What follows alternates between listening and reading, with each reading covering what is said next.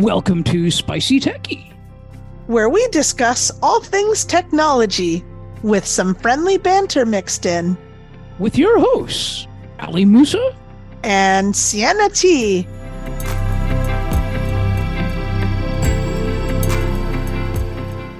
Good afternoon. Welcome to an edition here, a Wednesday edition of Spicy Techy. On the day of this recording, it is Wednesday, December the 20th, 2023. I am Ali Musa in studio, and Sienna T is here with me. Happy to have you here as well, and Steve Barclay. Happy to be here.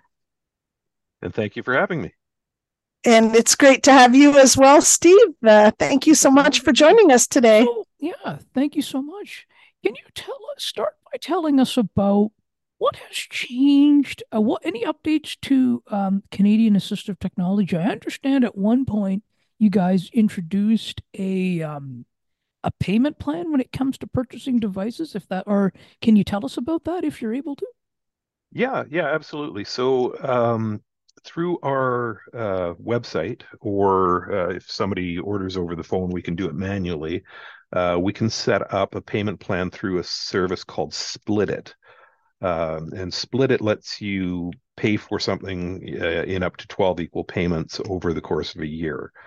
Now, there's good and bad things about the Split It system, as I've discovered over the last little while. The good part, of course, is that it does let you split up the payments, and there's no additional financing fee or anything for doing that. The downside to it is it's all based on credit card credit. So you have to have a credit card that can take the amount for the device that you're purchasing. And what they do is they put a hold on that amount of funds on your credit card. So if you've got a credit card that's got a $10,000 limit and you buy something for $5,000, over the course of that year, you're going to have that $5,000 frozen. So effectively, your limit on that card goes down by the amount that you've financed. So that's the downside to it. But it is a nice way if you want to soften the blow in terms of payment for a larger order or something. But that's a bit of a blow in a sense. Like, let's say if it's less than that, let's say it's a $1,000 limit or on a credit card, then like what happens? So essentially it would freeze that $1,000 essentially. Yeah, exactly. It wouldn't allow you to approve anything over your limit. Wow. It's a little bit of a hurdle in a regard, because of the fact, like, see, then you can't make any other purchase then with that credit card. Possibly, yes. Yeah, that is the downside to the Split It system. So, as an example, then perhaps that might sort of clear it up. That as an example, then let's say someone were to get I'm pretty sure that you sell this. I didn't check to confirm, and I apologize if I'm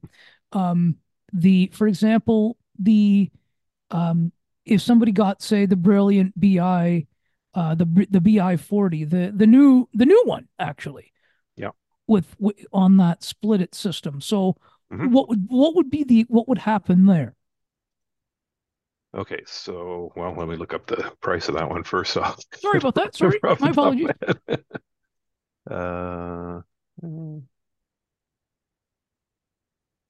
Brailliant. Okay, so the Brailliant 40 is, where is it? That's the 20. Okay, $43.99. So basically you take a $43.99 pre-approval on your card, and then your payments would be $361.58 each month for 12 months, potentially. I see. And so that, as you, I should also mention that as you pay that down, that amount comes back available to credit on your credit card. Oh, I see. Okay, yeah, that makes sense too. Okay, so would that be like would that be handled through your company? Like, would you guys look at, like, you guys would look after the payments cycles then? No, it's automatic. It's automatic. It gets taken off your credit card by Split It. So Split It basically pays us right away the full amount, and then they just deduct the payments each month themselves. Now, how would somebody get out of that deal? If it's like, now, okay, you have decided, well, you either you don't want it, or what's the policy on that? Well, to be honest, it's never come up, but so how would you handle it? Well, it would once you sign the agreement with Split It, you're in an agreement with Split It. It's nothing to do with us anymore. So, as in terms of getting out of it, you've got a contract with Split It. I don't think they would let you out of it. You would have to buy your way out of it. Oh, I see. Okay, so it's a bit of a system there. Yeah. Now, how about now when somebody says, like, let's say, for example, if somebody buys, like, let's say, like, do you guys, like, if somebody, like, buys, let's say, like, a JAWS software maintenance agreement, and I have done that, by the way, from you guys, do you guys then keep the credit card on file, or just the CNIB card? No, the only thing we keep on file is the CNIB card or a letter from a doctor. We don't keep credit cards on file. What about, like, addresses and phone numbers and things? Yeah, we keep that. Yeah, so now that's something else. So just if you can just, we can explain that too a little bit about that boat. So you guys, like, about the tax exemption if you submit a CNIB card.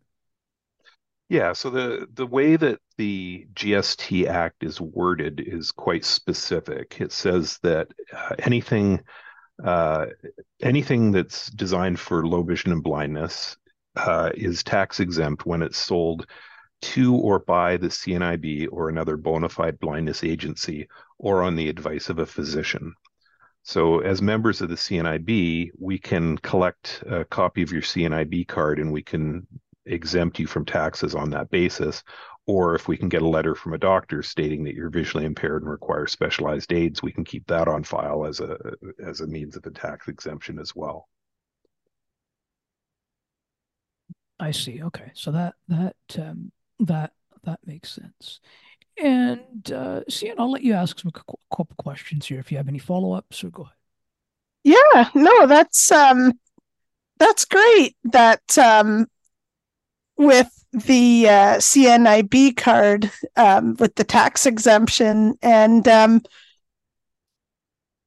you know, that's awesome. And my question to you, Steve, is how did you become involved specifically in the assistive technology community? Like, what was your start in the assistive technology community specifically?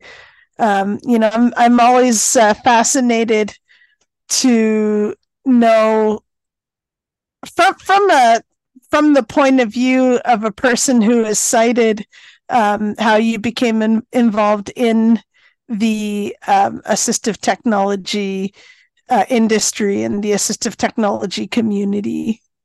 Well, you've got to go back a ways. We got to go back to the wild old days of 1990. No worries. Back then, I was fixing photocopiers. By trade I'm a computer technician, and I had gotten out of my training and gotten out into a world where I had just completed a bunch of training on mainframe computers and mainframe systems. And got out into a workplace where the entire world was switching to PCs. The whole PC revolution was just starting back then. And I looked around for work, but, you know, in the PC industry, I didn't really have the skills. And I ended up taking a job with a photocopier company, stayed with them for about 3 years. And I worked my way up to the service manager for the company that I was working for. And I discovered that that position meant that I got all the crap for everything that went wrong, but I wasn't actually allowed to make any changes to stop things from going wrong. So I quit the company, and back then I was one of the few people in Canada who was trained in color laser technology. That was pretty new out on the market back then, and I'd been trained by Panasonic. So when I went hunting for work, there weren't a lot of places that did color laser, but Kodak was one of them. And I sent my resume into Kodak, and I got a phone call, and they said, hey, you know, we're really interested in hiring you, but we don't have a position available right now, but we can create a position. It's just going to take us some time. So I was waiting around to, you know, have them create that position. And my roommate got sick of seeing me on the couch, and he took my resume into this little company that worked out of the back of the computer company that he worked for, and came back home the next day and told me I had an interview. I was like, well, hold on, wait a second. What do you mean a company that's renting 2 rooms out of the back of your computer company? That sounds really weird. I don't really want anything to do with this. So anyways, he told me that, you know, I had the interview, so I decided I'd go in, and, you know, I wasn't really taking it seriously. I didn't dress up or anything, you know, I was just went in sort of frumpy. And that's when I met Bob and Barb Vigorat, who owned Aroga Technologies. And they had been going through the process of hiring a technician to repair the assistive technology they were selling back then, which primarily was from a company called Telesensory. And we chatted for a bit, and they Bob and Barb were, you know, a couple of hippies from Winnipeg, and all of the guys that they'd been interviewing were coming in 3-piece suits. So when this frumpy guy came in, they went, you know, we could probably live with that guy. And they offered me the job, and I told them I didn't want it. And Bob over the phone sold me on the job. And the next week I started working for Aroga Technologies, and I stayed with them for 26 years. Went from you know, service tech into sales. Eventually became the VP of sales for the company, and the company expanded across Canada. With, you know, at one point we had offices in Vancouver, Edmonton, Toronto, and Montreal. And then, of course, Bob famously sold the company to myself and a majority share to a fellow named Grove Bennett, and then Grove embezzled all the money and ran off to Australia and sunk Aroga. So here I am in Canadian Assistive Technologies now, my own company, and I can offer one sage piece of advice to anybody out there: don't go into business partnership with anybody who has dual citizenship, because it turns out they can run away without any sort of repercussions. Right now, now Di Bennett, or I think she went by Di Bennett, didn't she? Diane, yes. Bennett, Di Bennett. Yeah, yeah, yeah. That's Grove's wife. Oh yeah. Oh, I see. So, are they both now in Australia? Have you heard from them? Well, I spent a lot of time trying to track them down, as a matter of fact. I have not heard directly from them. They when Aroga went down, Toronto Dominion Bank filed fraud charges, and they filed it against all of the directors of Aroga, myself included, and a number of names that I'd never heard of. And I didn't understand why those names were part of those fraud charges. When that happened, Di went supposedly for a vacation to Australia, and then shortly after she went on this so-called vacation to Australia, Grove vanished and left me holding the bag for everything. So it turns out she'd gone down there and scouted and gotten them, you know, rented a place, and they erased themselves from social media, got rid of Facebook, got rid of Instagram, got rid of everything that they were on as far as social media went, got their kids to do the same, and the whole family just disappeared.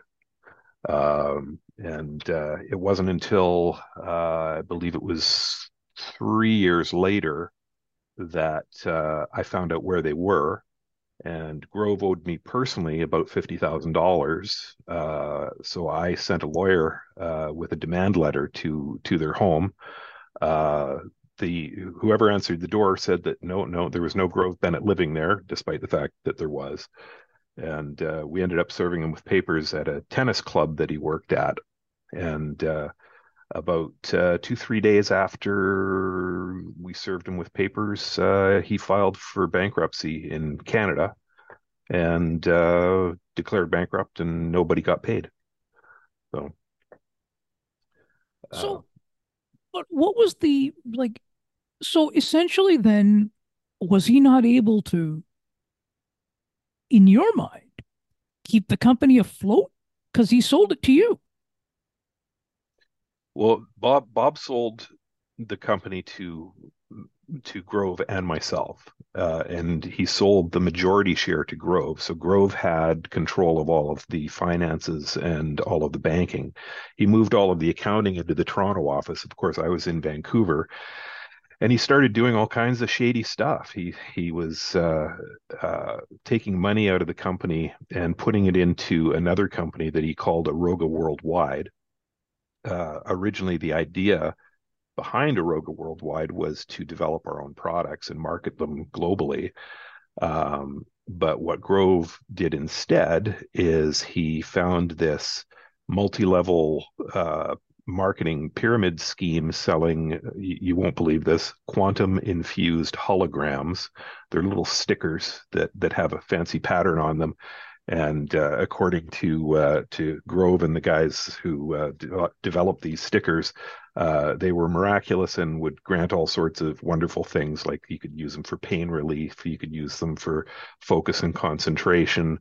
They were marketing, they were marketing one for a alternative to Viagra. They were making all sorts of spurious claims about these things. Of course, it was junk science, right? There was nothing to these stupid things, but Grove was running all over the place trying to sign up people. And as it turns out, I found out afterwards that he was paying all of the salaries for the people doing this. And he rented an office and bought a bunch of stuff for that office. And he did it all with the Aroga Technologies money. That contributed to the whole thing going under.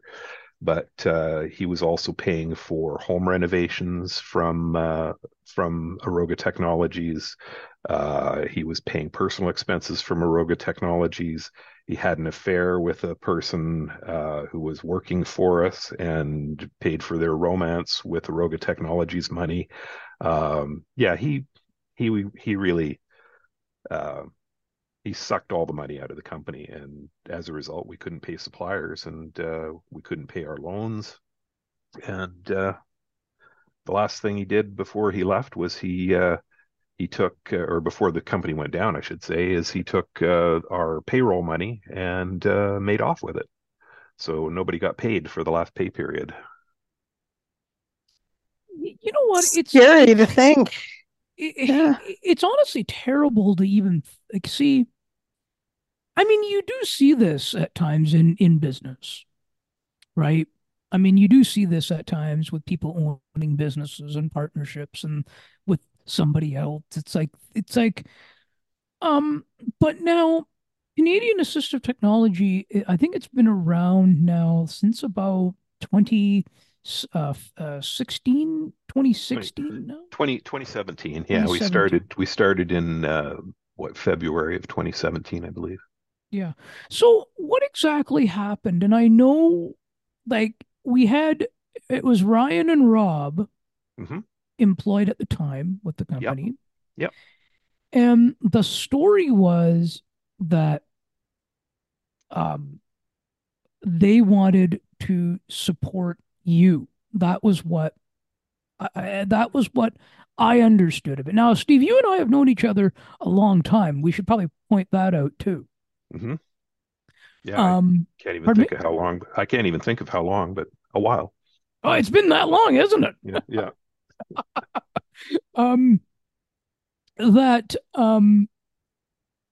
But what exactly happened there? It shut down, and you had Ryan and Rob were kind of in the mix there a little bit. That they were waiting to come on essentially with the new company. Is that what sort of happened? How did that sort of tie about? Yeah, so there were five of us in the Vancouver office, including our receptionist Rachel. Rachel found other work immediately, but Ryan, Rob, and Rick and I, we sat down and talked about, Aroga going down and what we were going to do next. And we all decided, we loved what we did. We loved the work. We have a lot of experience in it and a lot of contacts and friends that we've developed over the years in the industry. So we didn't want to stop doing what we were doing. I had to get a new company off the ground, and I couldn't afford to hire everybody immediately. But because of the way things had gone down, both Rob and Ryan qualified for unemployment insurance, or they call it employment insurance now, I guess. Rick, having done all the repairs for assistive technology for so many years, it just made sense for him to start his own company and continue to do that. So he created Chaos Technical Services, and he's been running with that ever since. After about 8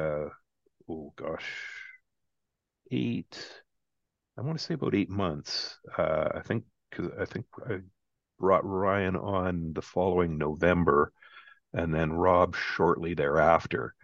And then, of course, a couple of years later, Rob got a better offer from Sean Marcellet at Blind Beginnings, Sean, and she stole him away from me, but he's still doing part-time marketing work for me.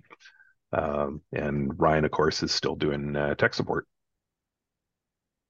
So is it basically now a two-man company now? We're back up to three again.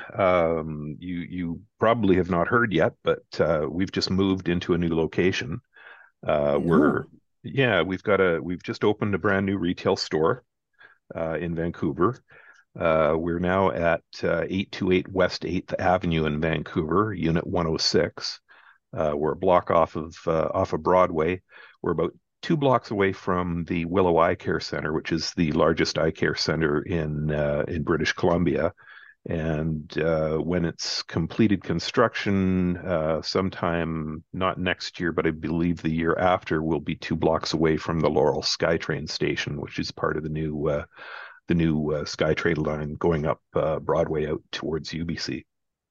So it's a fairly accessible location now. It's a block off a major transit route right now, but it's going to be even more accessible once that SkyTrain station goes in.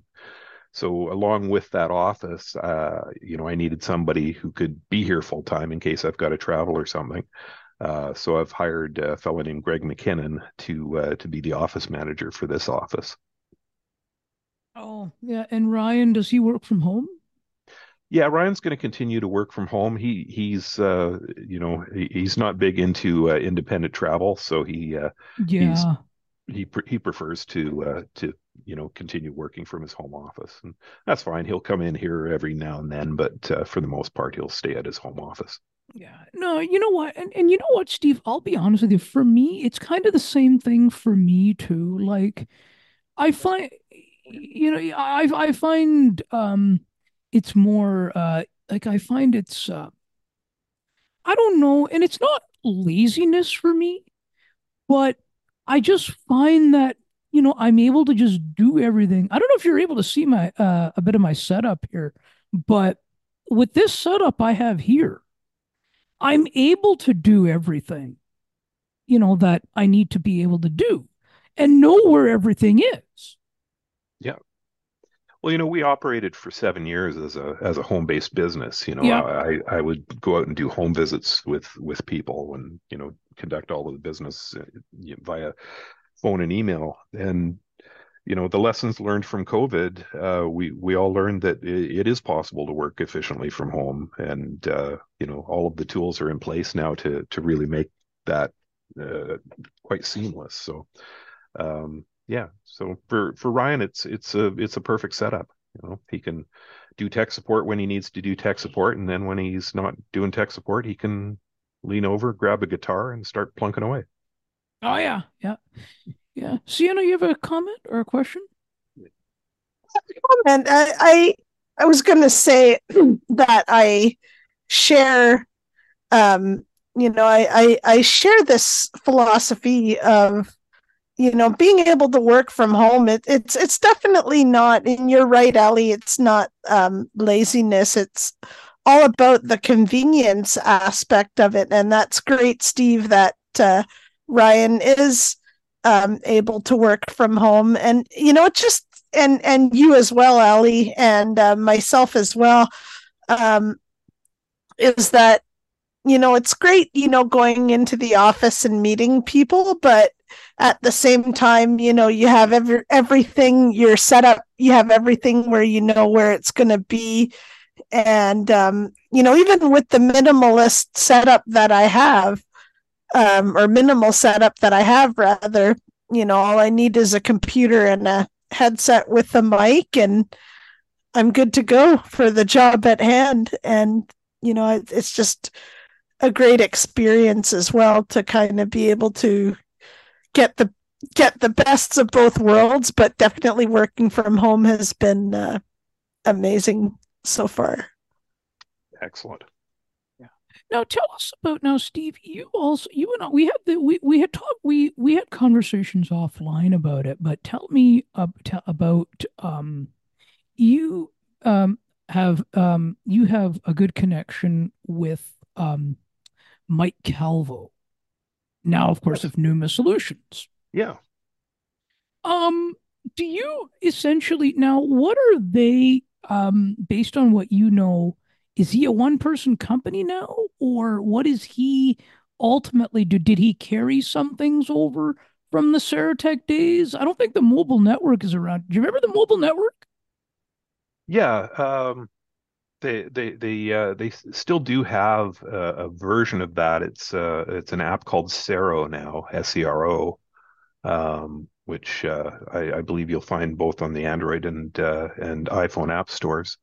They also have carried forward with DocuScan, their scanning program. And of course, they've released new products. So no, to answer the first question, no, he's not working alone. He's still working with alongside Matt Campbell, who's his main programmer. Oh, he inherited him? Well, he didn't inherit him, but Matt actually went and worked for a while with Microsoft. I think I saw that. Yeah, and then he came back to do Pneuma Solutions with Mike. So now they have a few different products. They've got Remote Incident Manager for accessible remote support. They've got Scribe for documents, which is a means to make documents accessible. And then they've got Scribe for Meetings, which is a way to make PowerPoint and PDF presentations on the Zoom platform and on the Teams platform accessible. Oh, that's, yeah, no, that's interesting too. But see, in the Serotek day, like there was a whole, they were doing a whole bunch of things. Like what, I don't, from what you know, what exactly happened? Did he end up just leaving the company? Because then he left the company, and then I think Michael Fox took over, and then he ended up coming back. He ended up somehow making his way back. Yeah, I mean, he always had his stake in Serotek, but he was living in Cuba for a while, and Michael Fox was managing most of the day-to-day operations. Unfortunately, Michael passed away, and you know, Mike had to pick up the pieces again after that. So he's back living in Florida again, and of course is doing has moved all of the remaining assets of Serotek into Pneuma Solutions. Yeah, no, because there was like, remember, they had a whole podcast network too, and there was all kinds of people that they had there. They had something really, I mean, it's funny because, you know, and I remember this well, and I'm going to share this too, that, do you remember some kind of a change was made several years ago? And I actually, it was funny because I was listening to that. I was just actually in the middle of listening to the last episode of the Serotek podcast. The recent one that they had put out. And then as I was in the middle of it, that very next day, everybody just posted to social media and said, "I'm out," quote.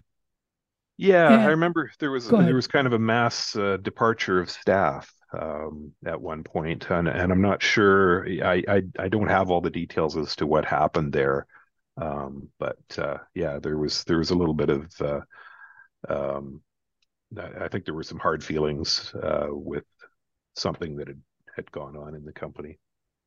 Yeah, I think that's it too. Yeah, no, that's exactly it. Now, see, yeah, DocuScan Plus, that's always been one of their more popular products, though. Yeah, I mean, it's inexpensive, it's multi-platform, it's quite effective. You know, it hasn't really had any recent development, but it is still there as a product.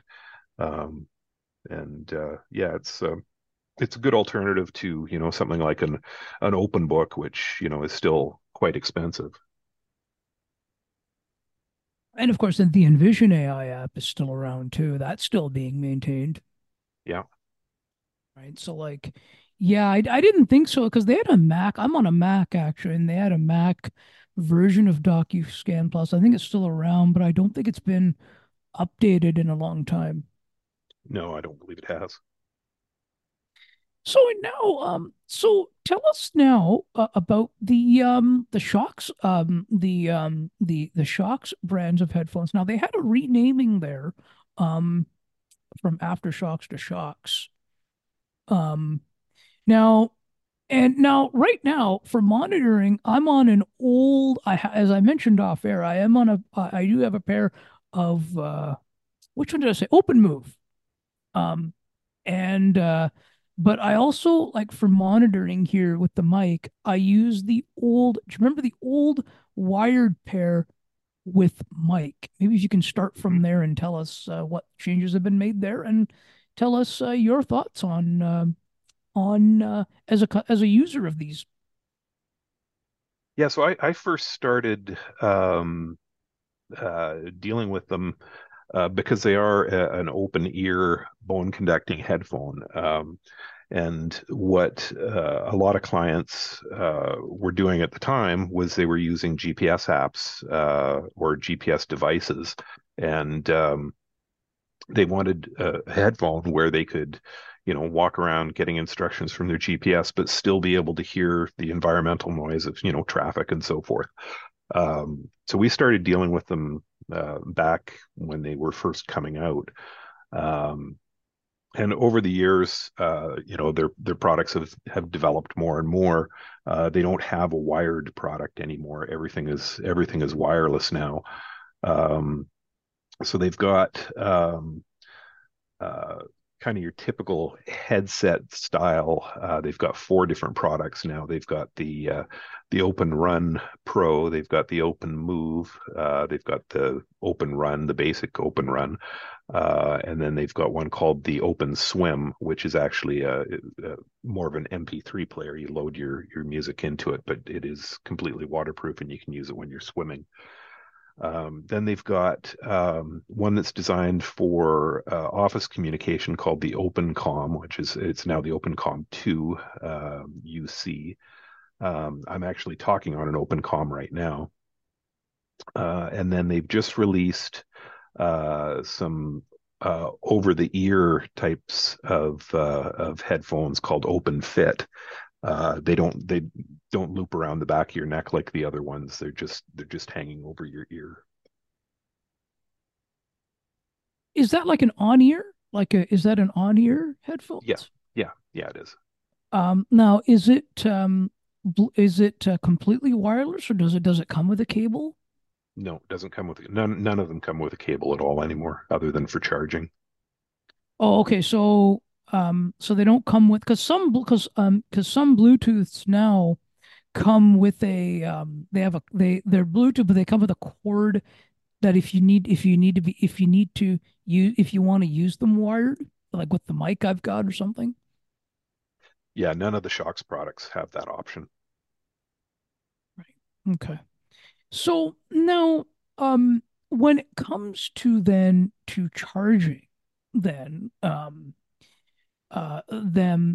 how, like, is it good to charge them when it goes to medium? Because I'm always in the sense of I don't want to run out. Yeah, no, with these ones that I'm using now, I almost never even get to medium on them. You know, I can walk around with them all day, but unless I'm talking on the phone constantly, or unless I'm, playing music through them or something, they last a long time. But I charge them every night, just because, like you, I don't want them to run out. Yeah, right. Because see, for mine, like I'm often like I keep, what I do with them is I keep them mainly for phone calls. Mm-hmm. So I've got I always have them connected to my iPhone. Yeah, and then because it just makes it convenient. Now, if I want to pair it to the iPad, and I do have an iPad here now, can I? I know you can do, I can do multi-point pairing, but is it going to be a case where they're going to start fighting for which device it connects to? Well, it's going to connect to whichever device it sees first. I don't know. I haven't looked at the new versions in terms of whether they have multi-point or not. I'm just looking at the spec sheet for them, because I'm not really sure they do that.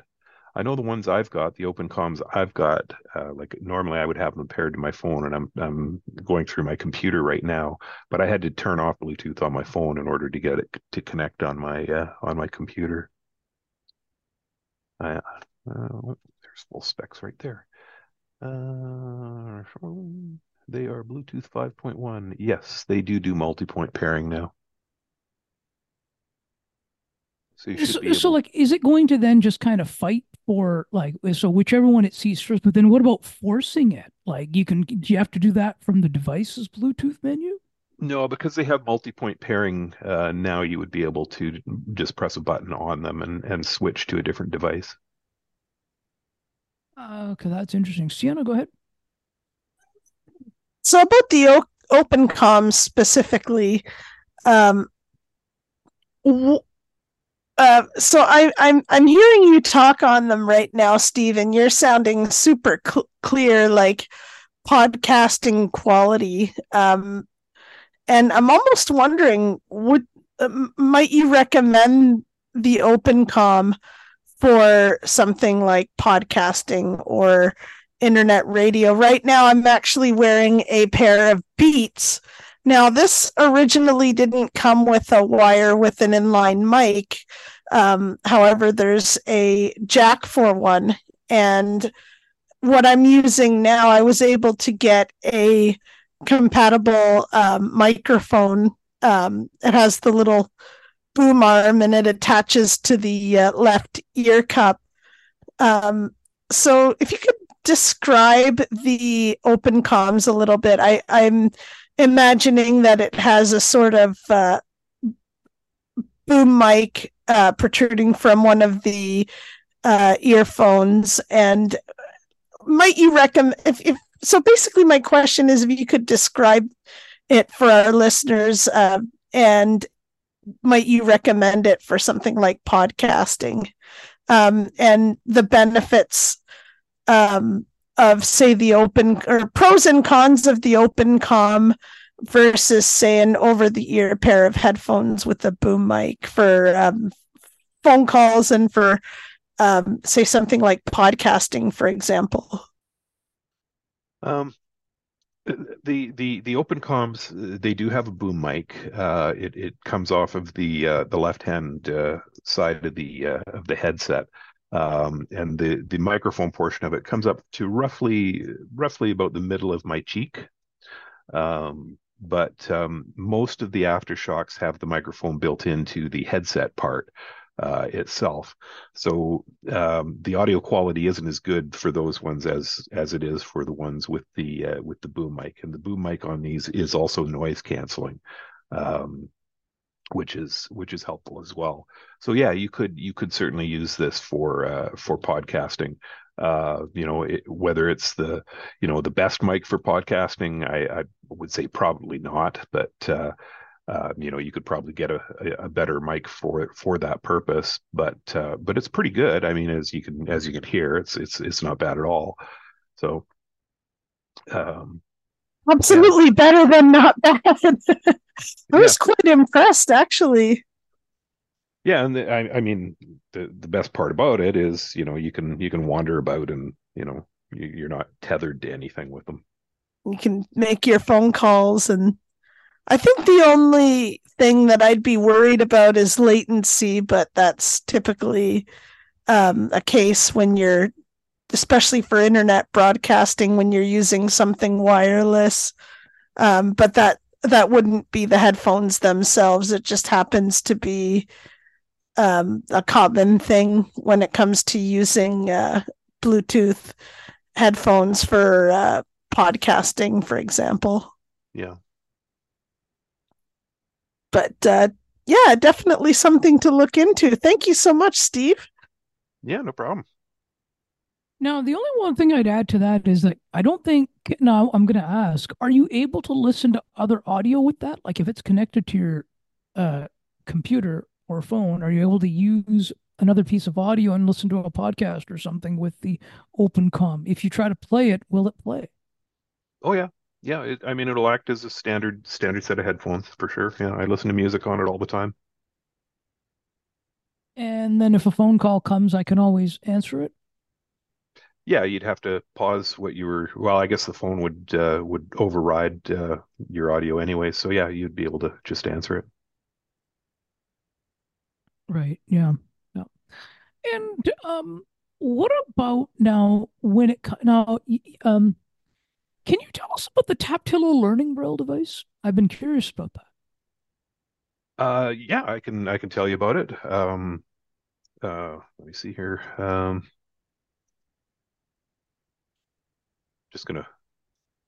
got to have my visuals here. So it's Taptilo is a Braille training device, and it's got a built-in set of games and activities covering the English alphabet, numbers, and 800 plus literacy words. Divided into different categories based on reading level. And it basically gives instruction. It has little Braille cells that are removable and pop up and down. So if it tells you, put the word cat, you pop up and down the dots, you put it onto the device, and then you press a button and it'll tell you whether you got it right or not. It also has refreshable Braille on the front of it, so it can display Braille to you. And all of it is done in very large dot Braille. Like, it's not standard size Braille. It's considerably larger than standard Braille. But it's a really good way to introduce Braille as a concept and to, give some structure to early learning of Braille and developing those early literacy skills. See, now I currently and I think that's interesting too.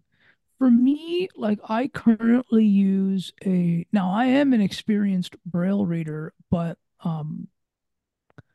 and you can probably tell if you've ever received any notes from me or anything, you can probably tell that I'm very accurate with that sort of thing when it comes to all the spelling and everything and making sure that I convey things clearly. Mm-hmm. But I use a kind of a little bit on the top of, I use currently the previous model of the Brailliant BI 40. Remember the new generation with the micro USB port on it? Mm-hmm. Yep, sure do. Yeah, I use that one. But are there still sort of, although they're not really making that anymore, but are there sort of advantages of just keeping that around? Well, I mean, it still works. Yeah, as long as it works, keep using it. There are braille displays out there that are still functioning from Telesensory from 30 years ago. So, the technology is actually pretty robust, and a lot of those braille displays will, they'll last as long as they continue to be supported, right?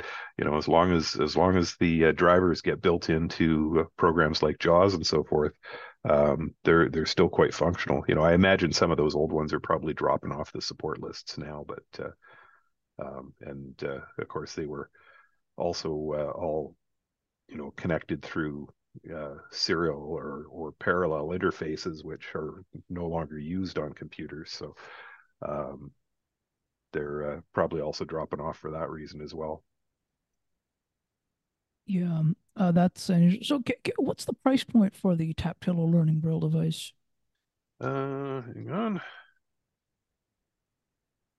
They are $1,820.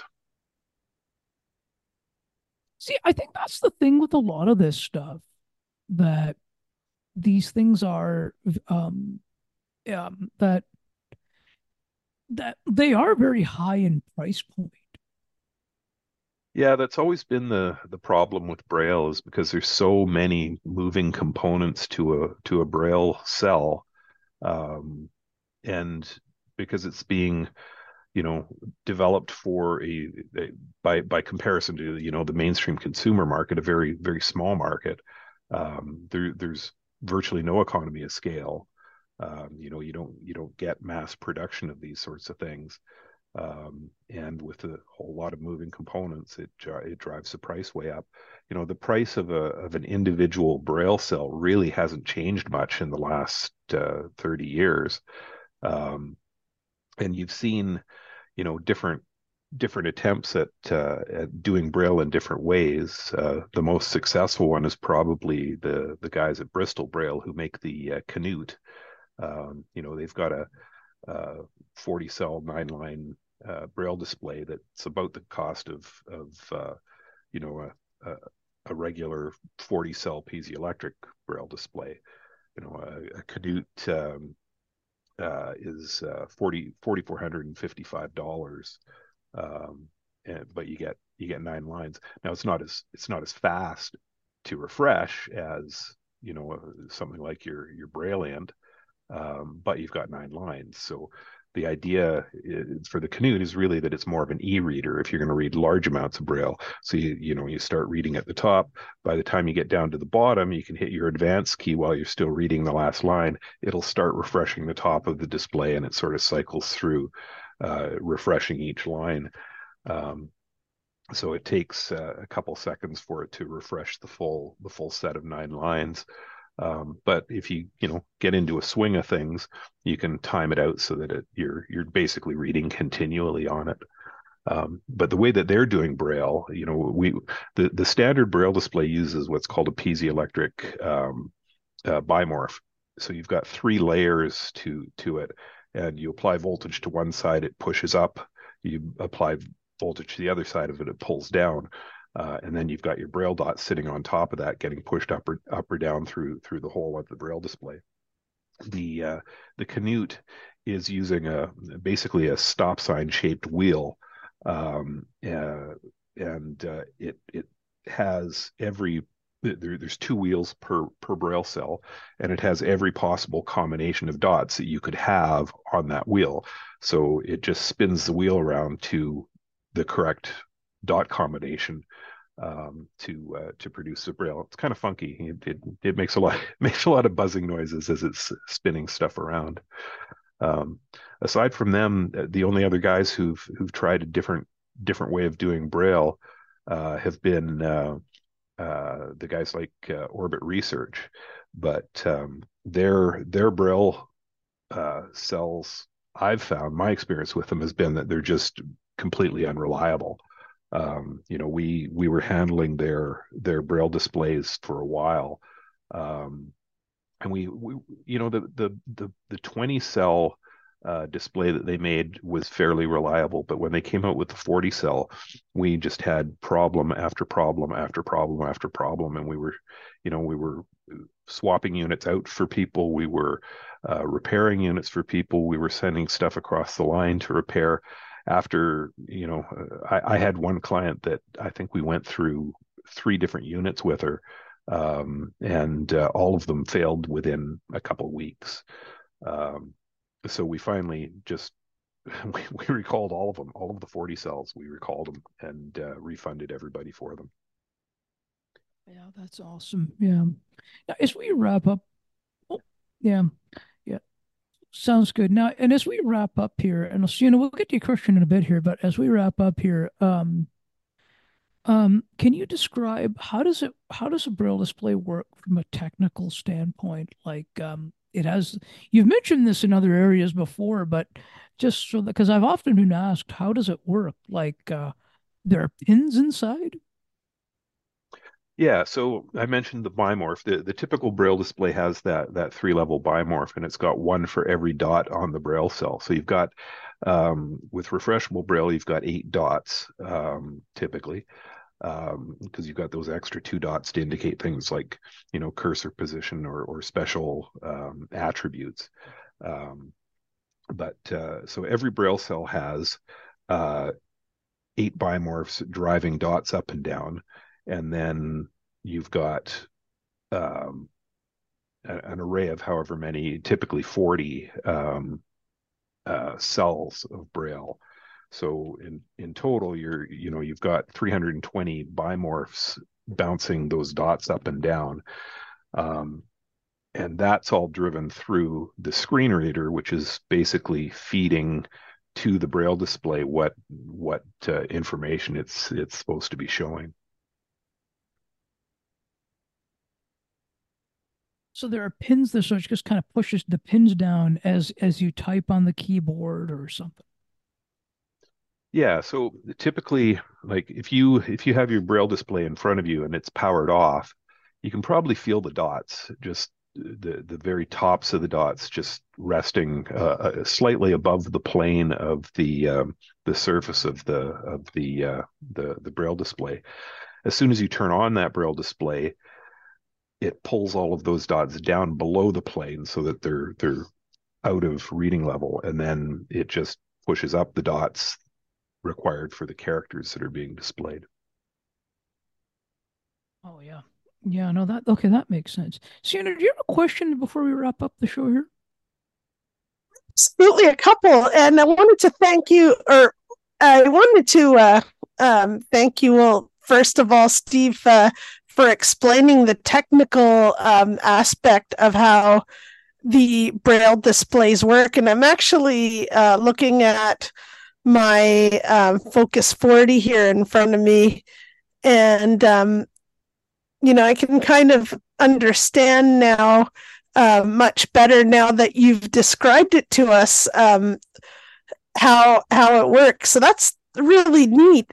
And I'm wondering, you mentioned that Canute uses a different system of how the dots are refreshed, how they're raised and lowered, and like with that wheel. And I'm wondering if I believe I was just checking out your website, and I believe. I'm not sure, but I believe you guys sell the Braille Me, if I remember correctly. We did for a while, and that was another unmitigated disaster. They were another device that was just not reliable, and we ended up taking back a number of them. And refunding people for them. I think of all the ones that I sold, I think there's only one remaining out there still still functioning. Oh, wow. But the weird part about that company was they just sort of vanished. They stopped responding to any sort of inquiries. You couldn't raise them. And the information that I got via Orbit was that the owners of the company had basically lost interest in it and had carried on to some other project and had just dropped the ball on the Brailme. Oh, yeah. But how did that one work? Was that kind of the same as what the Orbit was doing and what the Canute was doing? Yeah, it's a similar technology to what the Orbit is doing. The Orbit is, I believe, using a solenoid system, so it's basically a magnetic device that pushes the dot up and down. And Brailme used that same sort of approach, but it's quite different from the way that Bristol Braille's doing it with the Canute. It's very neat. I'm very fascinated by the technology that drives these Braille displays, that drives the dots, and it's really neat because a lot of people ask me, like, how does this work? And I kind of gave them the basic answer that as the information is being fed from the screen reader to the Braille display, the dots are popping up and down accordingly. But now I have a better idea in my mind, a better picture of how it actually works, so I can explain it better using my Focus 40 here. Mm-hmm. Yeah. And shout out to Rick Chant. He repaired it for me. Yeah, was having the story. You told it to me offline, but tell me the story. Tell us the story here. Yeah. So a big shout out to Rick Chant. Rick, if you're listening, thank you so much. You saved my Focus's life. But no, it was having an issue where the spacebar got stuck, and as I was typing away, the spacebar got stuck. Like, it was not to the point where I still had to press it in order for it to activate, but it was stuck right down at the bottom, and so to the point where I couldn't press it anymore. And Rick was able to repair it. Right away when I explained to him that the space bar was stuck, he goes, "Yep, I know exactly what I know exactly what happened." He said, "It's a common issue. Apparently there's some rubber piece that I guess came off or got loose," and so I sent it in, and he was able to fix it, and it's working good as new. Excellent. Well, yeah. So good shout out for Rick at chaostechnicalservices.com. Yeah. Highly recommend him. As do I. He does all our repairs for us. Yeah. Awesome. So if people have any questions for you, Steve, where are they able to, can they contact you with any questions? Absolutely. So they can email me at steve@canasstech.com. That's CANASSTECH.com. Or they could phone me. The toll-free number is 1-844-795-8324. And they can also visit our website at www.canasstech.com. Sounds good. And on social media as well, LinkedIn, Facebook. We have a Facebook. It's just Canas Tech on Facebook. But I don't pay a lot of attention to it, I have to admit. I've really soured on social media. I'm not a fan. Oh, okay. No worries. And you can reach The show here, you can reach me. Well, you can reach me at a couple of places. You can reach me at Broadcast Map. You can also reach Spicy Techy. And we have to give Sienna T Radio a shout out too, because we've got a Cosmopolitan Culture Club coming up this week. That is right. And you can, of course, email me for all things Spicy Techy and Sienna T Radio at Sienna T Radio, SIENAT radio@gmail.com. And yes, absolutely. There's not only a Cosmopolitan Culture Club, but there's also going to be a song bank on Sienna T Radio. And you can follow the show, both shows, actually. The Cosmopolitan Culture Club is coming up tomorrow night from 8 to 9 Eastern, and the Song Bank is Friday night from 7 to 9 p.m. Eastern. And you can find both Spicy Techy and Sienna T Radio in one of the following ways, all of the following ways, actually. If you go to siennat.wordpress.com, there you'll be able to find the official pages for both Spicy Techy and Sienna T Radio. You can also like both the Sienna T Radio and Spicy Techy Facebook pages. Search for Spicy Techy and search for Sienna T Radio, and don't forget to like the pages. And you can also email me once again, siennatradio@gmail.com.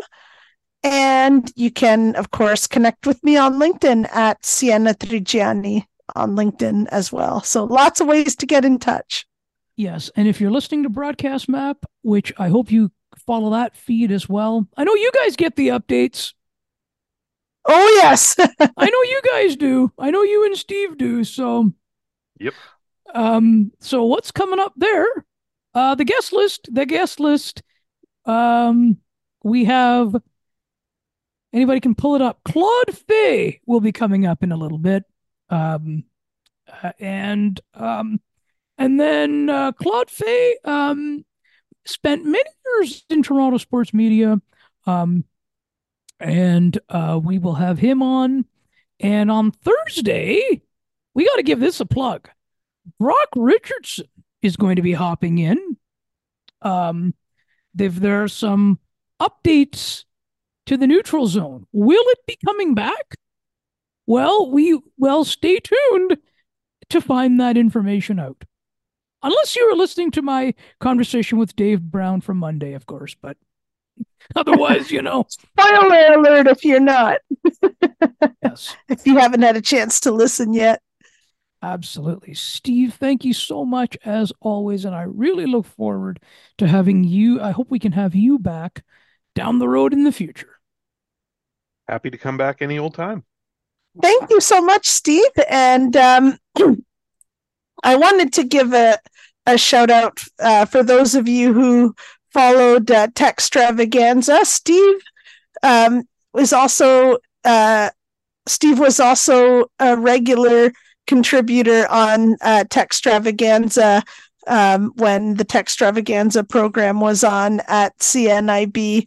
And looking forward, Steve, to having you continue to be with us here on Spicy Techy. Always a pleasure to have you. And thank you so much once again for joining us. Thanks again for having me. Our pleasure. Stay tuned for more Spicy Techy on our next Spicy Techy. We will be continuing our tutorial on Google Drive and Google Docs. And specifically, we're going to be looking at sharing individual files, collaborating on individual files, as well as sharing folders. So that's coming up on our next episode of Spicy Techy. And as we always remind you, it is never goodbye. It is. Until next time, take care, everybody. And I want to wish each and every one of you, on behalf of the entire Spicy Techy team, a very Merry Christmas, Happy Holiday Season, Season's Greetings, and a very, very, very happy and prosperous new year 2024. And there'll be more Spicy Techy before the new year. Stay tuned. Take care, everybody.